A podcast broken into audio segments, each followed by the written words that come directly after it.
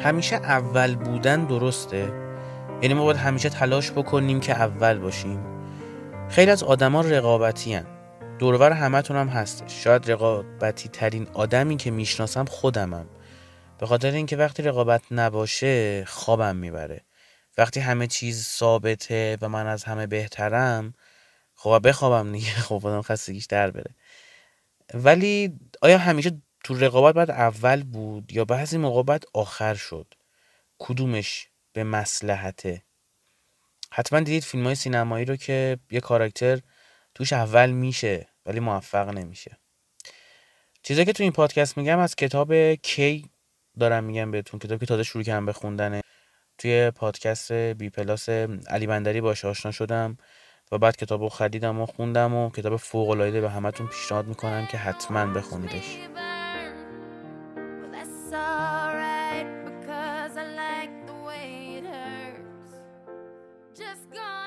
خب قسمت اول راجع به این بحث صحبت بکنیم که چه زمانی باید نفر اول باشیم یه مصاحبه ای رو میخوندم چندین سال پیش یعنی شاید بگم 15 سال پیش راجع به شخصیت علی کریمی بود.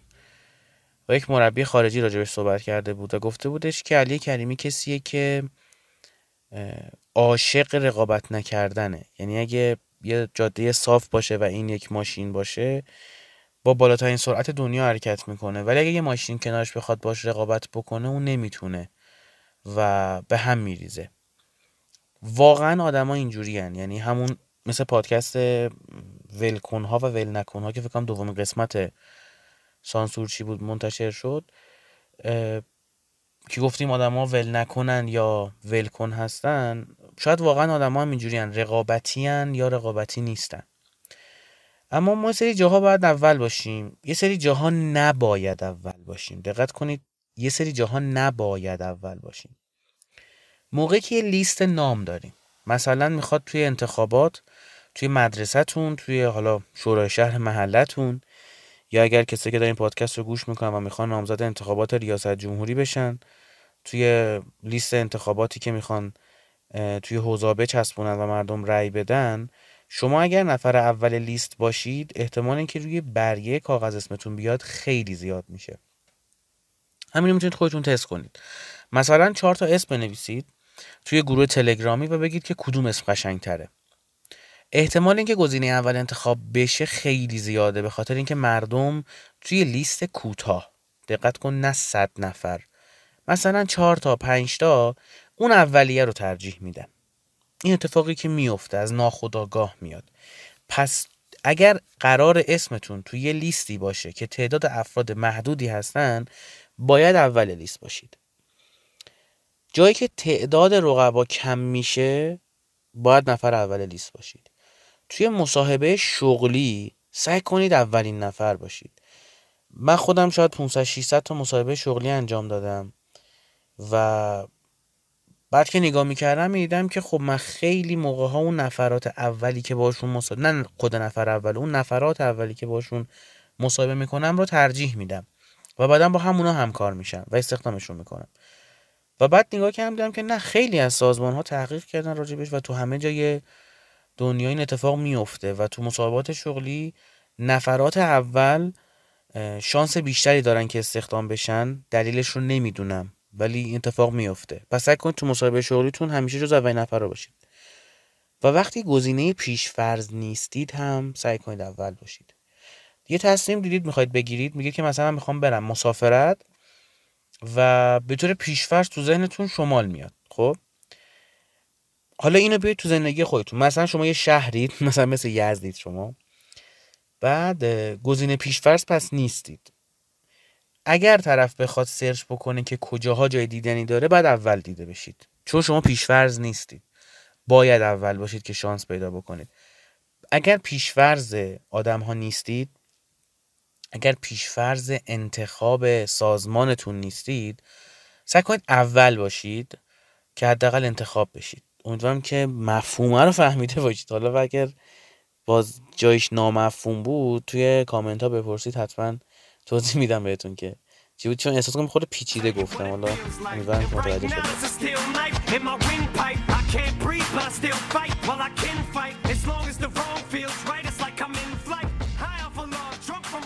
خب اما همیشه هم قرار نیست ما اول باشیم.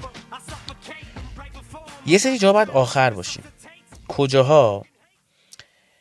یه روز بعد تصور کنید یه مدیر یه روز خیلی بدی داره که توی این روز با ده نفرم مصاحبه کرده برای استخدام یه position شغلی مهم توی شرکتش. هر ده نفر اون quality مورد توقع اون مدیر رو نداشتن و اون روز بدش رو کامل کامل کردن. شما آخرین نفر باشید. ببینید این شانس شما رو برای انتخاب زیاد می‌کنه. این نیستش که اگر ما هممون یه روز بد داشته باشیم آخرین نفری که باش مصاحبه می‌کنیم برای استخدام رو استخدامش کنیم. ولی شانس نفر آخره خیلی زیاده. رقابت کلا جایی که رقابت کم باشه. ما باید اول باشیم ولی جایی که رقابت ضعیفه. یعنی توی بد بودن دعوا دارن می‌کنن آدما. دارن میجنگن برای اینکه برن ته واستن اونجا شما باید آخرین نفر باشید. باز هم دلیلش ممکنه از ناخودآگاه افراد بیاد. ممکن از حافظه بیاد. ممکن از یک پایان تلخ بهتر از یک تلخی بی پایان باشه رو این استخدام کنیم تمامش بره فقط. مینی؟ ممکنه هزار دلیل داشته باشه. ولی اینکه شما نفر آخر باشید توی جایی که رقابت ضعیفه به نفعتونه و باعث موفقیتتون میشه.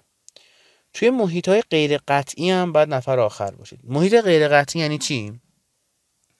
یعنی اینکه صد درصد نمیشه گفت اگر این اتفاق بیفته این واکنش رو ما می‌تونیم ببینیم از شخص. یعنی محیط غیر قطعیه. اینکه شما این مهارت داشته باشید الزاما باعث استخدام شما نمیشه تو این شرکت. اینکه شما تلویزیون روشن بکنید الزاما یک برنامه خوب رو نگاه نمی‌کنید. اینا محیط غیر قطعی یعنی ما نمی‌تونیم بگیم که اگر این اتفاق بیفته قطعا این اتفاق در ادامه میفته توی محیط غیر قطعی نباید اول باشید. یعنی اولین چیزی که آدم ها می‌بینن نباشید. چون آدم ها از اولین چیزی که می‌بینن توی محیط غیر قطعی رد میشن. اینکه مثلا شما می‌خواید به توی مسابقه شرط بندی خب محیط کاملا غیر قطعیه اولین بازی که ببینن رو شرط نمیبندن آدما خب اونجا نباید اول باشید. و در آخر جایی که تعداد رقبا زیاده. صد نفر آدم می‌خوان بیان مصاحبه شغلی انجام بدن. دقت کنید صد نفر. تو قسمت اول که گفتم کجا اول باشیم تعداد محدود بود. مثلا طرف می‌خواد با ده نفر مصاحبه کنیم توی سه روز نفرات اول به یادش میمونن. ولی وقتی میشه صد نفر مدت مصاحبه مثلا میشه حداقل دیگه دو هفته.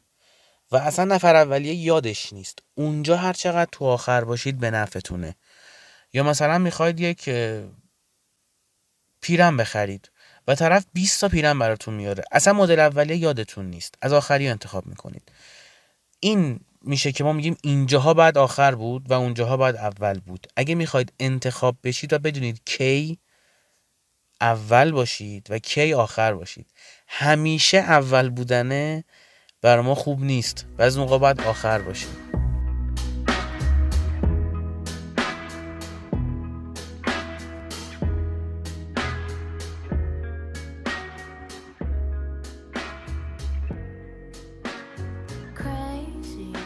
چند تا نصیحت باحال تو این کتاب بود که من خواستم آخر پادکست با شما به اشتراک بذارن. یکیش این بود که قبل از شروع شروع بکنید. یعنی چی؟ یعنی قبل از اینکه مثلا برید سر کار شما مثلا به عنوان یک مدیر توی بخش مثلا تبلیغات یه شرکتی استخدام میشید. قبل از اینکه برید سر کار شروع بکنید قبل از اینکه شغل رو بگیرید شبیه اون پوزیشن شغلی بشید.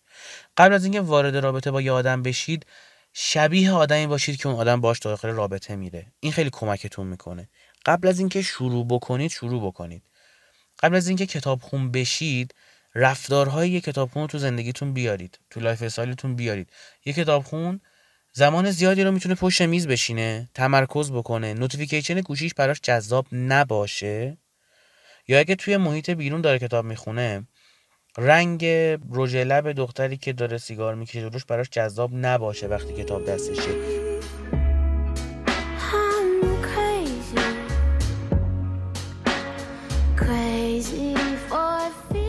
این رفتار رو تو خودتون ایجاد بکنید قبل از اینکه شروع بکنید به اینکه عادت کتاب خوندن تو خودتون به وجود بیارید.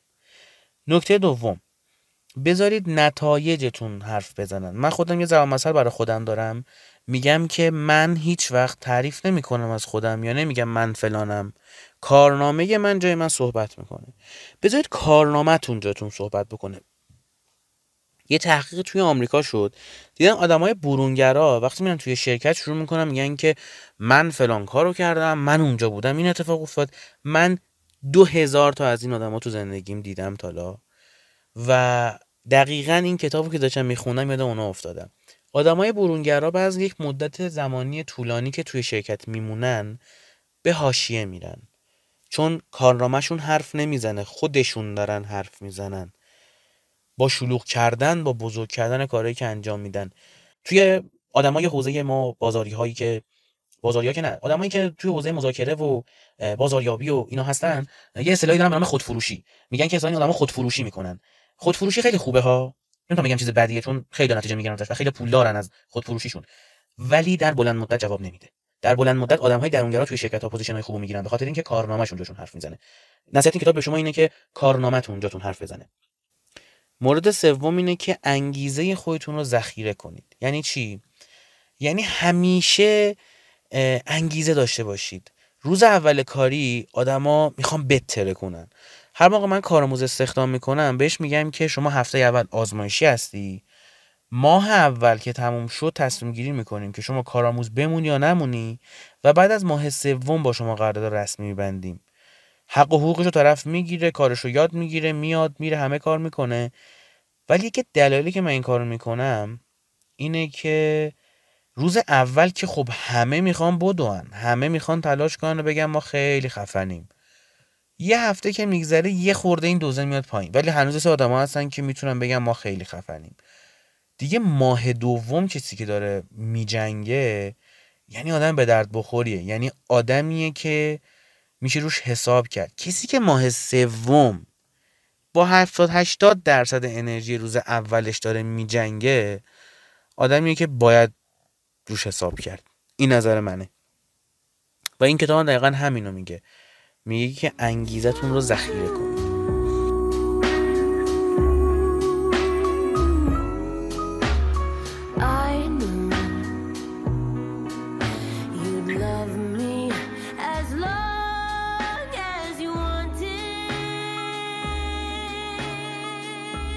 و آخرین نکته این پادکستی که یه خوردم طولانی شد اینه که روحیه با پیروزی های کوچیک حفظ میشه. آدما با یک برد بزرگ روحیهشون خوب نمیشه. آدما با پیروزی های کوچیک زندگی می‌کنن. این چیزی که تو قسمت اول سانسورچی هم راجبش صحبت کردم. اینکه خیلی اتفاقات کوچیک می‌تونه زندگی شما رو عوض بکنه و خیلی از اتفاقات بزرگ تاثیرگذاریش خیلی زود از دست بده.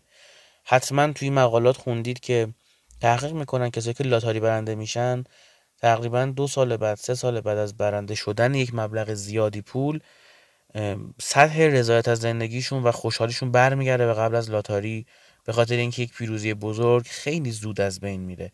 اما پیروزی های کوچیک روحیه شما رو می‌سازن. امیدوارم که همیشه رویتون خوب باشه. قدر پیروزی های کوچیکتون رو بدونید چون این پیروزی های کوچیک مثل یه پازلن که یه چیز خیلی خوشگل رو قرار درست بکنه.